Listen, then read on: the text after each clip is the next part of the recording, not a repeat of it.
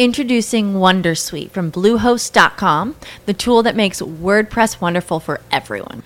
Website creation is hard, but now with Bluehost, you can answer a few simple questions about your business and goals, and the WonderSuite tools will automatically lay out your WordPress website or store in minutes. Seriously. From there, you can customize your design, pick your brand colors, and add blocks. No custom theme or coding required. You'll get content suggestions that you can keep or revise, and with Yoast S E O built in, we automatically help you get found in search engines. From step-by-step guidance to suggested plugins to an A I-powered help bot, our built-in tools make WordPress wonderful for everyone. Whether you're a beginner or a pro, you can join over two million Bluehost users. Go to bluehost.com slash wondersuite. That's bluehost.com slash wondersuite. When you need mealtime inspiration, it's worth shopping Kroger, where you'll find over thirty thousand mouth-watering choices that excite your inner foodie. And no matter what tasty choice you make, you'll enjoy our everyday low prices, plus extra ways to save, like digital coupons worth over six hundred dollars each week. You can also save up to one dollar off per gallon at the pump with fuel points. More savings and more inspiring flavors make shopping Kroger worth it every time. Kroger, fresh for everyone. Fuel restrictions apply. All rise. Welcome to the Cyber Law and Business Report. Get the top story on the hot-button internet legal topics of the day. This is your home for the latest on internet law and policy. Hear the latest net trends impacting business and have your questions answered right here. This is the Cyber Law and Business Report. Now, please welcome your host, the founder of the Internet Law Center, Bennett Kelly. Good morning. This is Bennett Kelly. Welcome to another edition of Cyber Law and Business Report, broadcasting live from the Internet Law Center here in downtown sunny Santa Monica. Please be seated. Um, we're here in the heart of Silicon Beach, and today is the first day of Silicon Beach Fest. So um, thank you for joining us once again. Um, our guest today, we, I, you might even say we have multiple guests today. Um, we have Dan Lyons, who's the author of the bestseller Disrupted, My Adventures in the Startup Bubble, which the Los Angeles Times has called the best book about Silicon Valley today. Um, we also have a brilliant satirist who has written, um, became, first became well known as Fake Steve Jobs, and the author of The Secret Diary of Steve Jobs. And we kind of have a, a modern day Norman Ray, who is um, exposing kind of the ageism in the tech industry.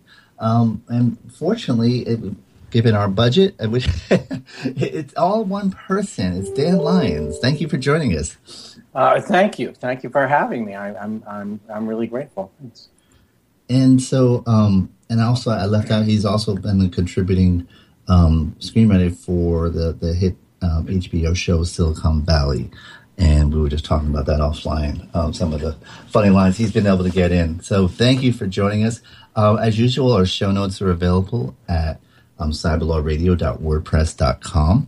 And um, so you started your career in journalism and and slowly and, and migrated your way into tech journalism. How, how did that yeah. happen? Um, very early on in my career, I was sort of working as a general interest reporter and copy editor, and a friend of mine was working at a, a trade magazine, and he said, look, you know, we should we should you should come over here and work here. This is going to be big. These computer this whole computer industry thing is going to be huge. This was in the eighties, and uh, it seemed like a good idea to specialize in one area rather than just being a general interest reporter. So uh, I started off then just writing about uh, you know the computer industry. And so then you you landed at Forbes, was it? Eventually, yeah, I, I spent. Yeah, I got to Forbes, and I spent ten years there as a tech reporter. Where were you with the dot com crash?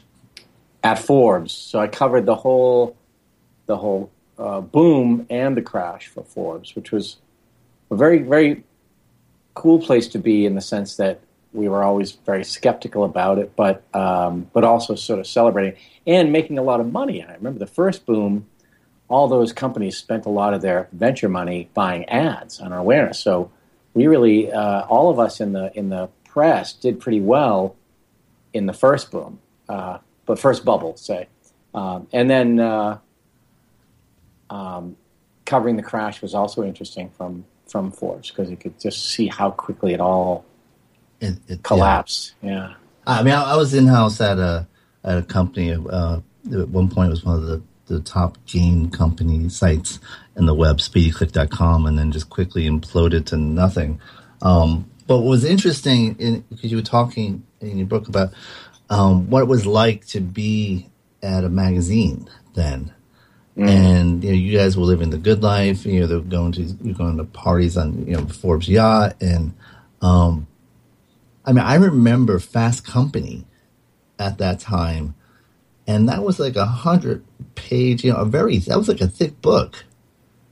It, they all were, yeah. yeah. It was Red Herring, and exactly. What was the other one? There, was, there were three of them, I think. There was Red Herring. Fast, Fast Company. Company. No, there was another startup um, magazine that just totally flamed out. Like, it went away, but it was as big as a phone book for a while. They were amazing. Yeah, it was an amazing boom. And, and so um, I jumped forward in my head. I was at a L A Press Club Awards dinner, and the honoree was Arianna Huffington. And so this would be late two, two thousands, um, you know, first first decade of the millennial. And and she said, I'm not the reason you all are losing your jobs.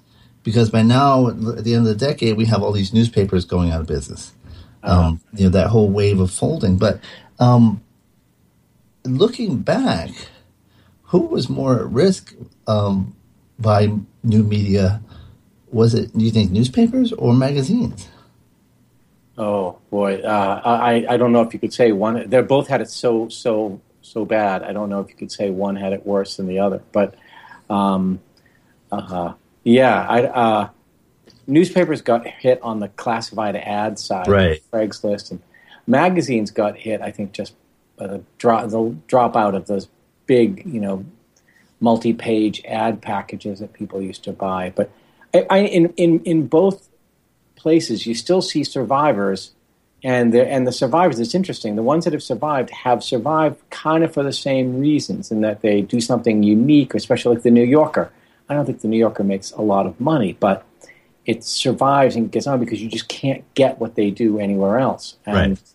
The New York, uh, New York Times and Wall Street Journal, to some extent, are, I guess, no, somewhat similar situation. But yeah, um, I don't know, but magazines, we had it, yeah, it was it was... It was pretty rough, and it seems that if they had to, I think they had to go digital more than a, a newspaper did, just because they, they, I think there's a certain residual base for newspapers, just because they have the local information that you know that people are going to consume either way. You know, the sports. You know, they, they some people are going to buy this for the obituaries or whatever. Yeah. Um, whereas magazines. Uh, aren't, necessarily, aren't necessarily considered, I think, as, as essential to daily life. I would. That's probably my guess. Yeah, I mean, that's what we ran into. It. I went to Newsweek right after Forbes in, in two thousand eight, and yeah, I, I, I remember going there thinking, I'm a tech reporter. I cover this stuff. What am I thinking? Like, you know, the, the, who wants a Newsweek, right? Like a, a weekly. Right. Magazine about the news when, when everything else is speeding up to not even daily but but hourly, and then yeah so but I, I still I really wanted to work there because I just thought it was such um, interesting and, and good people there, and I wanted to work with them. And it was did you work in Washington or in Boston?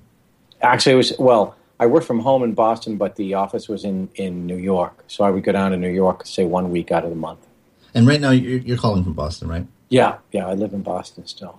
Um, so, looking at, you know, for example, you, you talk about ageism in, in tech, and we'll get that in a minute. But you know, in mag- in journalism, the, to a certain extent, that's happening.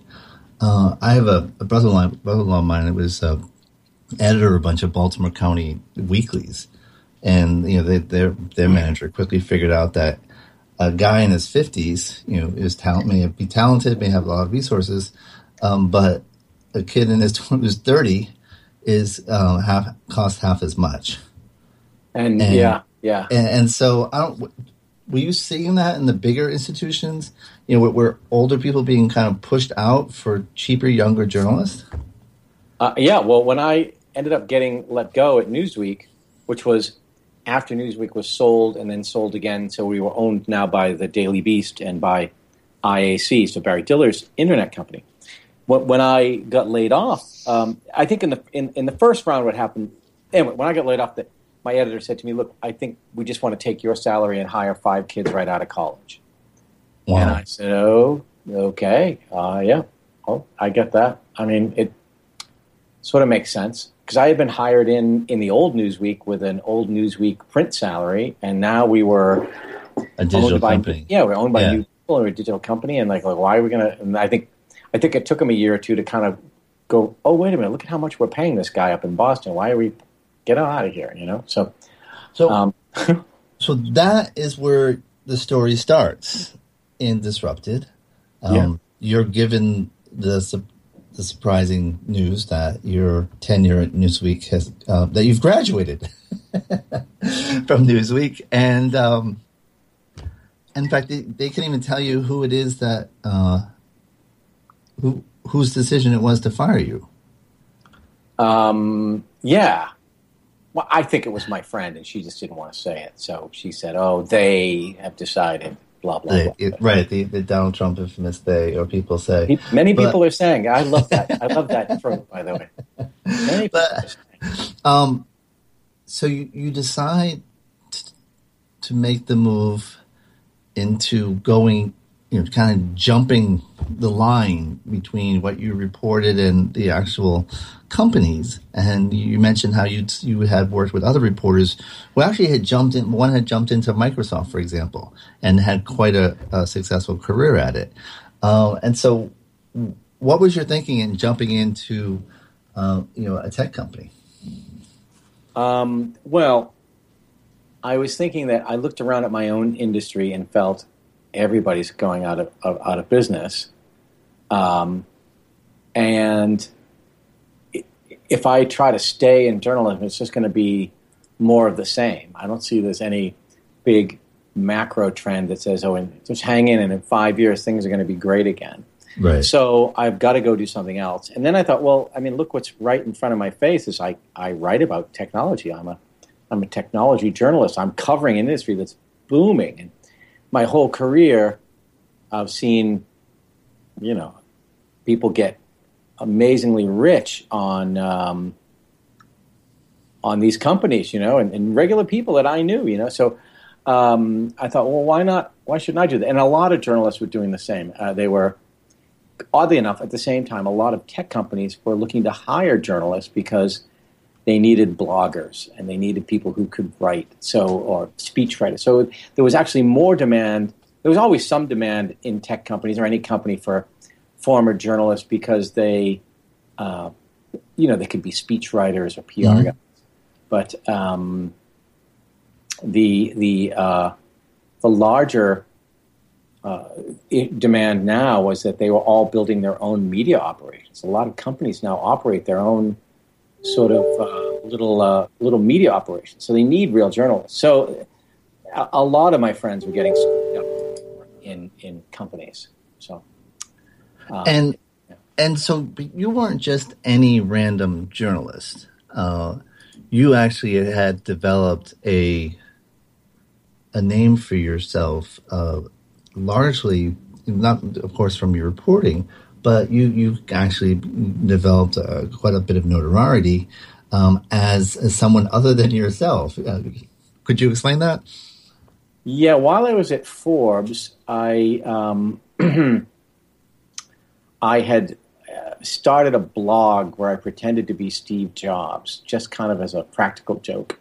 And I thought, I kind of thought, wouldn't it be funny if Steve Jobs had a blog? He's like the one guy I really would like to hear from. And it'd probably be, if he was really unvarnished, he'd probably be kind of, uh, you know, obnoxious. And, mm-hmm. and so you could, you could have some fun with that. And, um, and so, and this thing really took off and it ended up having a, a pretty big audience and, Uh, people, uh, you know, people really re- responded to it. And it was in the days when blogs were still kind of a new thing, and there were there was this whole new every every week there'd be some new blog you'd hear about, and everybody was checking out. So it was fun to like get on to a new platform that was taking off. And so yeah, so I did that, and that actually became I actually wrote a book in that character of fake. I created this character called Fake Steve Jobs, and uh, I did a book. And then I did a, a, I developed a cable T V show that never got made, but sort of got partway down the.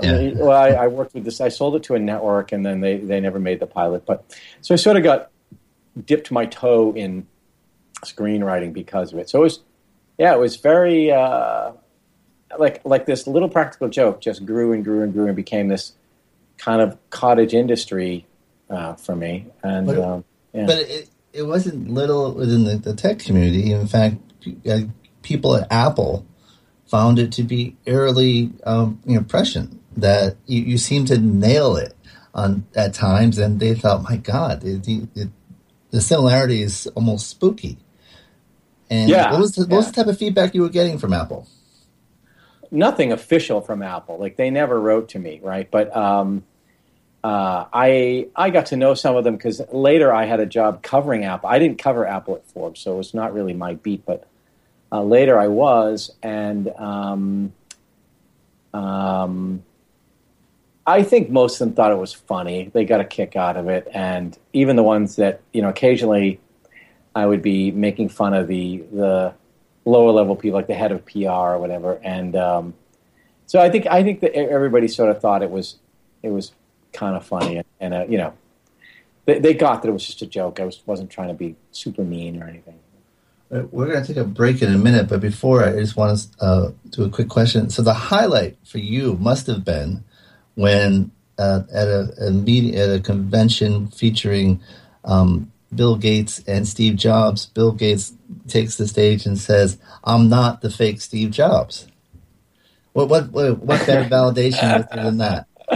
Uh, I, I have to tell you, I was freaking out when that happened because I think, I think, yeah, at that point I was still anonymous. That's right. So I was, nobody knew who was doing it. That's the other thing. For the first year or so, I there was this there was this big mystery about like who's writing this, and but I wasn't aware. I was always surprised when I find out somebody famous or whatever was reading it, and then, but that was the big one. Yeah, you know, Bill Gates came out and said, I just before we start talking, Steve, I just want to say I'm not fake Steve Jobs. And then Walt Mossberg asked the real Steve Jobs, "Do you know about this site?" And he was like, "Yes, I do." And do you, do you like? And he was like, he kind of like kind of gritted his teeth, and he was like, "Oh yes, I I uh, I think it's funny sometimes." And right, uh, well, so what, that, what do you say? You can't say, "God damn it, it pisses me off," because then yeah, that would shoot up your you know your readership, you know, and and it makes him look bad. So I'm sh- and it was very coached. That I'm sure he was just. And then they said, "Well, that guy's got a book coming out. Do you know about that? And he, do you think he'll read the book?" And Jobs was like, "No, I don't think I'll read the book." But um, I don't think I don't think he necessarily liked it. Although I, I I've had Apple people tell me after the fact that um, they were you know in some meeting and Jobs was saying, um, "Oh my, you know, oh my God, I don't know who's writing this, but it's kind of scary. I feel like the guy must be tapping my phone because it's that is how I feel about." Some issue, you know, that, that fake Steve would be ranting about. And, I mean, you could kind of guess where Steve Jobs, what, what his opinion would be about things. So. Well, we're going to take a, a real commercial and then come back and talk again more with uh, the real Dan Lyons after these messages. You're listening to Cyber Law and Business Report. Stay tuned for more of the Cyber Law and Business Report after this brief recess for our sponsors. It's time to take your ad testing out of the Mesozoic era and into the Ezoic era. Ezoic is the world's first machine learning platform, creating tailored ad combinations to monetize your website. Our automated ad testing not only boosts ad income, but increases page views, improves bounce rate, and will impress the user experience. Start your thirty-day free trial today at ezoic dot com and join thousands of publishers who are already earning sixty percent more with Ezoic. That's E Z O I C dot com. Ezoic, make your website smarter. Ezoic is a Google-certified publishing partner. Is your website hacked? Is your website displaying error messages or loading slowly? Even if there are no signs of malicious activity, your site may still be compromised. Websites, like cars, require regular maintenance to perform at their best and not leave you stranded. At Fjorge, our website maintenance experts can help you assess which one of our maintenance plans will best support your needs. Visit fjorge digital dot com or call six one two, eight seven seven, three eight four zero and get the support and protection your website and business deserve. That's F J O R G E digital dot com. Are you paying too much for your paid advertising, or have you quit altogether because it seemed like a huge waste of money?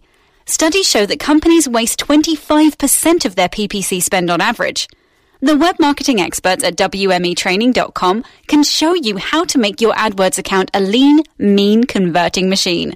Whether you're just starting out or want to take your skills to the next level, we have a class for you. Contact the web marketing experts at W M E Training dot com. More refreshing talk radio on air and on demand twenty-four seven. Only on Cranberry Radio. The best gavel-to-gavel legal news and information on the net is right here. This is the Cyber Law and Business Report. Here is Bennett Kelly. Oh, you're listening to Cyber Law and Business Report. Um, and we're back here with Dan Lyons. And that was a lame impersonation. But in any event, um, your book Disrupted has a number of stories in it that are parallel to each other. And there, there are two levels of disruption, it seems. The first is a disruption of your career um, with the opening chapter of what happens in Newsweek. Um, then you go to a, a disruptor, this new innovative um, tech company. And, and then this is also kind of comical, um, you know, Mike Judge type of send-up of this tech, you know, this almost you can't shoot straight tech company with its ridiculous phrases, such as, you know, when someone's fired, they, it's a it's a graduation, and, and then there's this kind of um, but a more serious part of what, what what is going on in this disruption within the company in terms of um, how you, you make numerous comparisons to uh, you know the, the sweatshops in the in textiles, and now you have these content mills. And you know, and what are the millennials? What are they get, getting for all everything they're get, giving up? You know, and what are they um, in terms of? You know, okay, I give you I give you cookies and free juice, but you know, we, are, is that what you want to give everything up for? And so let's start with the first thing. You know, you you were a successful journalist. You're in your fifties, and all of a sudden, boom! Um, you know, the life that you, you had expected to live changed. You know. Inalterably, and, and there's no signs that that life's going to, it's going to be hard to get back to that in, in your industry, you know, and kind of it's, but you're not necessarily, it's not, unco- you, you, there's nothing unique about that story, is, particularly in journalism, um, whereas, you know, our generation before us, you know, that that's not something that happened. When they were in their fifties, they were kind of an autopilot and just cruising for the next twenty years until their retirement. Yeah, I think. Um, yeah, I think you're right, um, and I also think that there was. It's an it's an odd situation for people of my age. I'm in my fifties now, so you know I entered the workforce in the last century with, I guess, what were last century expectations. It was sort of based on the career or the work life that my father had, which was you go to work for one company and you spend your life there and you retire and with a gold watch and a pension and health care for life. And um, that kind of got blown up in midway through my career. And then certainly in two thousand eight when there was the real big crash, um, and the Internet has contributed to that as well. And so there's been – and there's like a new set of rules of engagement between employers and employees. And if you were – sixty when everything blew up, you could just kind of take early retirement and slide out of the workforce. And if you were twenty-two, you're coming in, and this is just the way you expect things to be. But but people in my age, I think, um, I, at least I know myself, I, I remember feeling just kind of like, wait a minute, who changed the rules? Who, how did everything, you know, how did this happen? And how do I adapt to that? How do I change in mid-career? Because I don't think employers really want to help. I don't think they're looking to help uh people you know, learn a skill. They're just like, fine, we'll go, we'll, we'll, we'll hire young kids, you know. So, yeah, there's this sort of lost generation, and I'm a member of it, that, that is um, uh, uh, it's kind of caught between these two worlds. And, and that, I, I think, in, in, a, in a kind of a macro scale, it, I think we see that at play this year in the election. You know, to a lot of extent, there are a lot of people who, in some shape or form, whether it was because of their fifties or because they, their industry segment is gone, that are disrupted. They're, they're kind of the voter um, angst is maybe because they are disrupted by something going on in the economy of the world today. I agree, and I think I think at both ends of this spectrum. So you look at Trump on the far right, and then Bernie Sanders on the far left. In a way, their their fans are reacting to that, that what you just mentioned, right? That the, everything's changed, and they're kind of looking for someone to blame. I actually think the the big blame is the internet itself. That the that the sort of you know, nutgrab version of our time will be the internet was invented and everything blew up, right? And and that, but there was more to it than that. There's globalization, there's all sorts of things. Right. Um, but yeah, I think so. People are upset about this, and, and they don't know who to blame. And so, if you're on the Trump end of the spectrum, you have a certain set of villains. If you're on the Bernie Sanders end of the spectrum, you have another different set of villains. But uh, but yeah, I think that, that you're absolutely right, and that's that's. Uh, that's actually what I'm trying to write about in my in my next book that I'm still trying to get together, is this idea that um, this this uh, phenomenon is is bigger than just, you know, my little story of getting laid off and trying to reinvent myself. It's a, it's a, a generational story about uh, a, a, about a big shift in society and the world. And, and right, yeah. I mean, it's it's Disrupted, I think, is a very apt title for your book because of the, you know, the kind of the dual meaning and the dual application. But in, in terms of, you know, just focusing on you and, and, and the segment you're talking about, it's interrupted. You know, your life all of a sudden just got interrupted, and now you're put on a, a different track. And, uh, yeah. and the, all the rules have changed, and you had zero say in it. And I guess that's that's where the frustration comes. You know, I, I played by these rules, and I was all set to, you know, make it to the finish line, and You, you put me in a new game. Yeah, and it's at a time when, in your fifties, when you're right, where, I mean, maybe you're, maybe you're coasting. I don't know, that, that, that's probably, you know, fair enough to some extent. But also where, in days gone by, that's when you uh, were making the most money. Right. And you're really socking it away in those last ten, fifteen years of your career. Maybe your kid, in my case, I had young kids, but for most people, the kids are kind of grown up. So that was like the... the last ten or fifteen years where you had some sort of position of eminence in, in in your organization, and you, you know, but you didn't work maybe as hard as the young kids, but that's okay. You weren't there for, for that. You were there to whatever, do other, you know, add value right. in other ways. And, and, and that's, yeah, that gets taken away. And I, what was extra weird for me was that, you know, I'm a, I'm a business journalist. So I'd spent all these years writing about disruption and, uh, you know, covering these things where, like, oh, Sun Microsystems is getting blown up by this new rival and their whole market's going out, and, you know, ten thousand people are getting laid off. And I would write about these things and never really give thought to the fact that, until I went through it myself, like, those ten thousand people are ten thousand people with a spouse and kids and right. scrambling now to to start over. And uh, I think I had been a little glib as a journalist in covering these things and sort of saying, well, this is a good thing. This is how the economy grows and things change over and the old dies and the new rises. And um, it was different to be going through it. And, and uh, I so, think... Yeah. So you do land well. You Well, you land. I land, and I make a bad decision, though. I, I land, and I go to a startup... Um, HubSpot. HubSpot in Boston. Can you, can you explain in two sentences what HubSpot does? HubSpot makes software that's used by marketing departments inside big companies or by small business owners who need to do marketing for their little company, for their flower shop or, or um, plumbing business.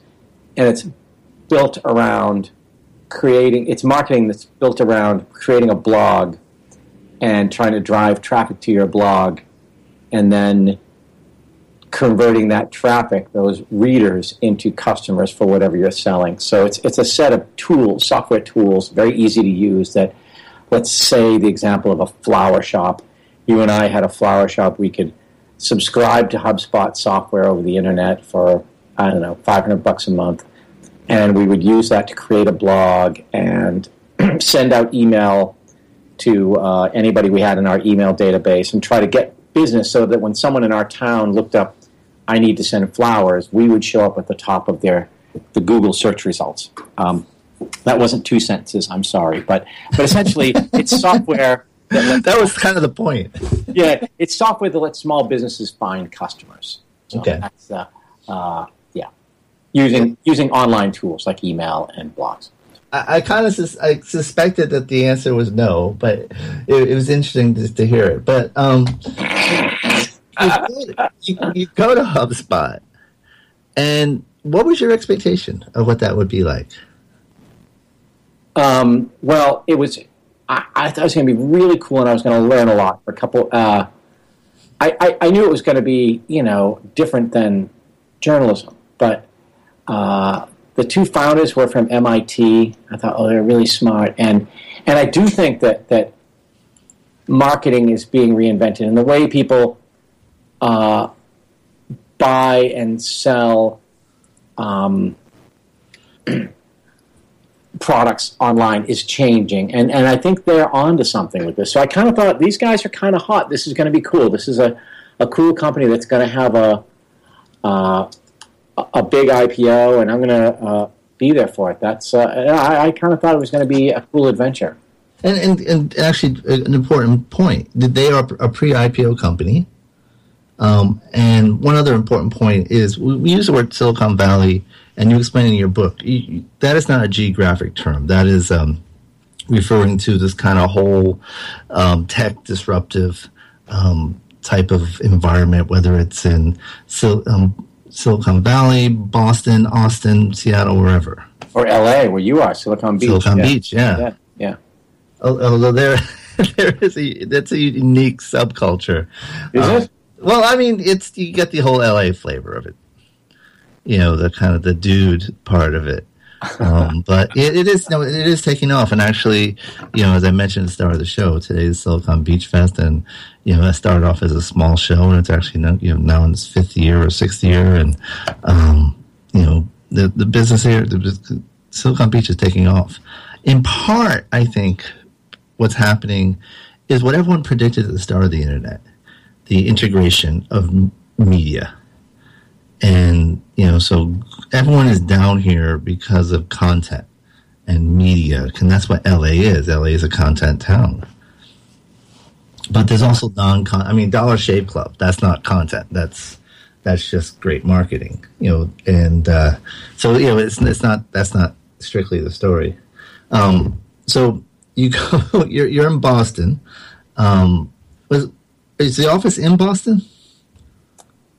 Uh, yeah, in Cambridge, yeah. Cambridge, yeah. Okay. Yeah. And, and so um, there's certain parts of this that are just quite comical. Like you, you, you make a reference to um, you make a reference to the fact that you were reading a book on Scientology, and the uh, you see certain parallels of cultism, even.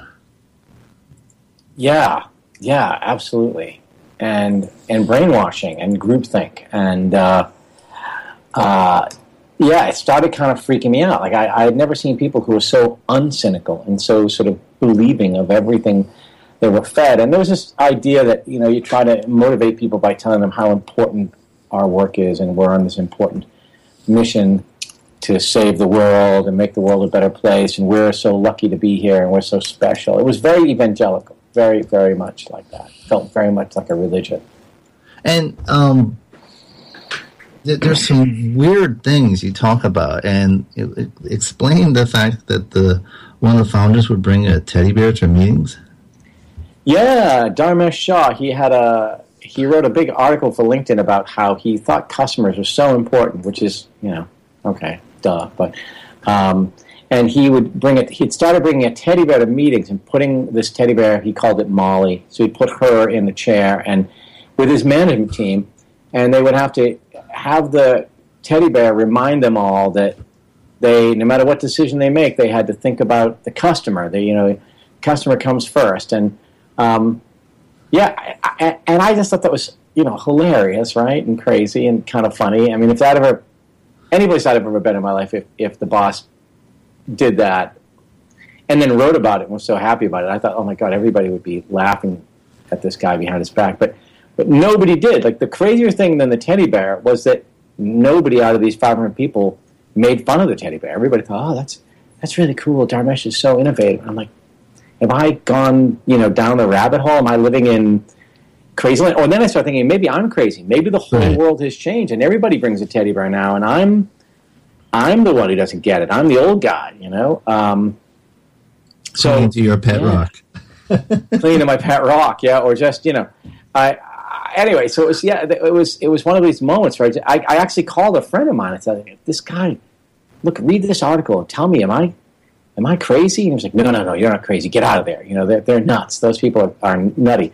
But you know, they were. It was part of a larger thing, which is, uh, they just wanted to reinvent everything about businesses and companies, and they were going to change the way everything was done. And um, so, uh, you know, that was that was they were open to anything, which in a way is good. Right? In a way, it's kind of a. But there's also a sense of hubris about it, and I, I remember, oh, yeah. I, and I don't know if you you must have heard this a, a thousand times, and, and tried not to throw up an equal number of times.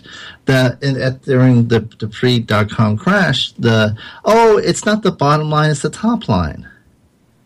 Yeah. Like, that was, uh, that was uh, uh, hello, I mean, the the rules of economics didn't change just because it's, you know, and, and this whole kind of sense of that internet utopianism, that, the, oh, it's a new world, you don't understand the internet. And when the internet is really just a, a means of distribution, it's another channel. Yeah. But there's this somehow magical thinking that attaches to it that says, uh, no, you can actually, um, you can uh, you can go on forever and never make a profit, right? That, right. That somehow that's possible. And um, but partly it is that the market is rewarding companies for top-line growth and not worrying about profits. Although now, and just in the past six months, you've seen this shift where people are now starting to sort of insist on profitability, and you see companies trying to either become profitable or show that they're cash flow positive, or they're getting closer to being profitable. They're profitable in one part of the world, you know. Um, so I think there is some, uh, there is some interest now in profits. But yeah, that's what I was seeing when I was there. It's like nobody is paying any attention to profitability. It's just Um, just, you know, grow, grow, grow as fast as you can. Well, one person paying attention to profitability is is our producer, and we, we're going to take a short break. We'll come back. We'll be talking more of uh, Disrupted with Dan Lyons after these messages. Stay tuned for more of the Cyber Law and Business Report at this brief recess for our sponsors. Great websites today need expert web design and development and need to be e-commerce ready and mobile friendly. But building a marketable and profitable website can be an uphill climb. Ready to make your new website or replace your existing website? Think Orange as the new way to get in the black. Orange Hill Development works with Fortune five hundred companies and offer the same top quality development service at a fraction of what other providers charge. Brands like Absolute, Carlsberg, and Nestle trust Orange Hill Development. Find out why you should trust your website with Orange Hill. Contact Orange Hill for a consultation today at orange hill development dot com. All of your favorite webmaster radio dot f m programs. Affiliate Buzz, Next Gen Now, C E O Coach, Cyber Law and Business Report have found a new home. S E O Rockstars, S E M Synergy, Webcology, S E O one oh one, P P C Rockstars, Purstrings with Maria Retan. All of your favorite webmaster radio dot f m programs have found a new home. Cranberry Radio, cranberry dot f m. A more refreshing kind of talk radio. Cranberry Radio. Cranberry dot f m. The best gavel-to-gavel legal news and information on the net is right here. This is the Cyber Law and Business Report. Here is Bennett Kelly. And we're back, and we're talking to Dan Lyons. And before I jump in, I just want to give a great shout-out to our good friend Brenda Christensen, um, who you know from our year-end um, Heroes and Zeros show. Um, Brenda's the one who introduced us to Dan, so um, thank you again, Brenda. So um, we, we come to the, our final segment, and the big issue that seems to have really been resonated from your book is... And it comes a year after the whole um, Ellen Powell trial where um, Silicon Valley, with, with essence, is on trial for, and then its lack of diversity as to gender. But you, you just raise a, another issue. It's the, the ageism in Silicon Valley. And um, but as well as its, its lack of diversity as a whole. And it, oh, what, what is your impression there? Um, I think it's a... a really big problem, and in fact, I, I did a panel with Ellen Powell uh, a month or so ago in, in Oakland about this, where I think, yeah, I encountered what I think was bias on on the axis of age, but when I looked around at HubSpot, I could see that there was also a problem with bias on race and even gender, and and then it occurred to me, oh, these things kind of all go hand in hand, and Um, and I guess I I am taken aback because I want to believe that the tech industry really is progressive and trying to make the world a better place and really is committed to um, equality and, you know, sort of basic values. That and but when you look at how they proceed from the startups to the big companies, they're really not doing that. And and I, I find it... Uh, very, very disturbing, and, and they. I don't think there's any hope of them changing. You know, it's very, very uh, upsetting and disturbing the way tech companies are behaving. And it, what type of reaction are you getting? Is, is the ageism? I, I gotta, you know, gotta tell you, yeah, I'm just a year younger than you, and I go to trade shows, and you know, there is that kind of the frat party culture, and uh, you know, it's it's a very young. Um, predominantly male culture. Yeah, there's this bro culture thing that's, I think it's kind of new in tech, and it's, um, it is definitely, uh,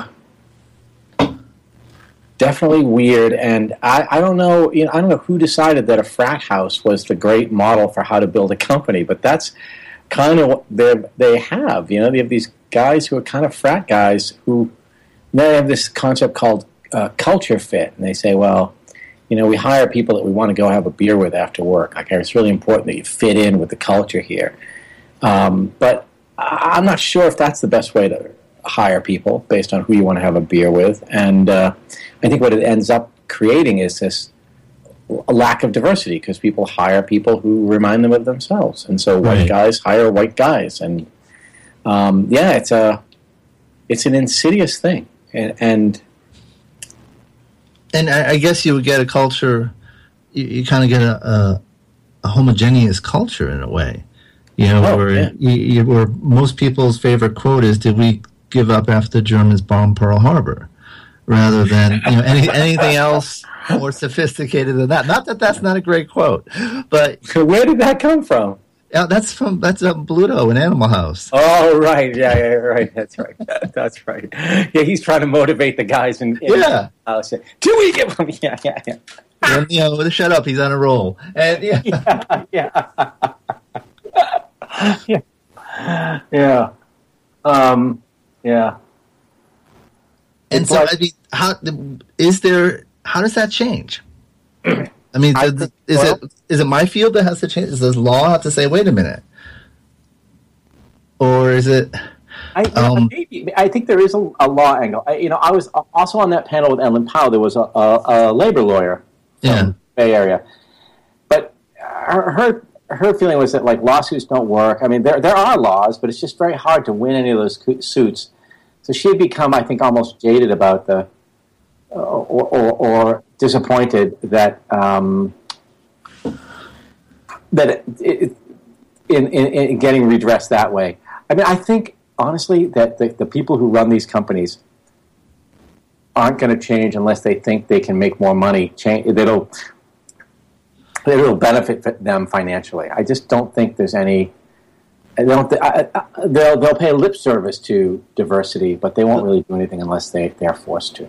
But that's the irony, because okay, the one place where there are gray hairs, it would be with the V Cs, and they're not telling them, hey, why don't you bring in some gray hairs to kind of, you know, tap their collective wisdom and steer you towards the next level.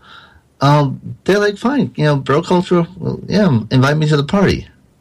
Yeah, in fact, there was, um, you know, there, there was a time, and I, I know I sound like Grandpa Simpson, but it, it was the standard practice for a long, long time that, that if you had a young founder, you paired him up with a a gray hair, right? So uh, Bill Gates and Paul Allen, they brought in uh, a guy named John Shirley, who was the, the first, I think he was the C E O of Microsoft, or he was president. I forget what his title was, but he basically, right. he was a more experienced guy.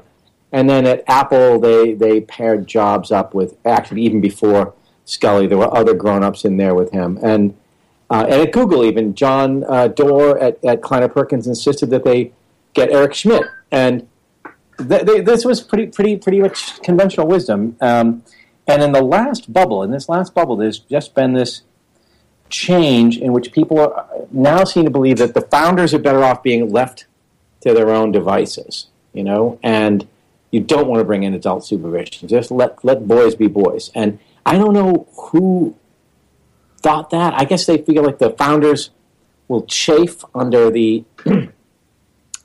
the control of a of a gray hair. Or it, it actually may be that um, because there's so much money competing for deals now, the founders, the entrepreneurs are in, in a much more powerful position than they've ever been before. So maybe that they can just drive that bargain and say, I'm not going to take your money if you're going to insist on me bringing in a grown-up. So I'll right. go, get- I'll go to this other incubator where, you know, we're, we're having jacuzzi and um, the tequila.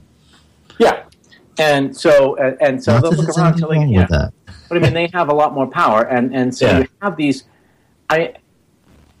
Uh, you know, and I think maybe that sort of started with Zuckerberg, where he he he very he was smart. He brought in Sheryl Sandberg, but he also um, he also rigged things so that he controlled all the stock in the company. He could never be pushed out. Um, but I, I think there is a sense that um, these young guys know what they're doing. We should just all get out of their way, and um, some do, I guess, but I'm, I'm not sure all of them do. But is, so is that is that the next disruption, the the, the, the hubris wake up call when someone says, "Oh, you you you were right."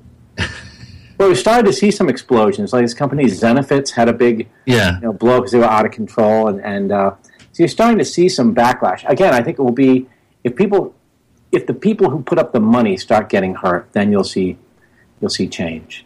But but not until and. Um, Right now, the market is so irrational that you know things just kind of keep going on, and nobody's nobody's nobody's in any pain right now. So, so no, we only have a few minutes left. So, what's next for you?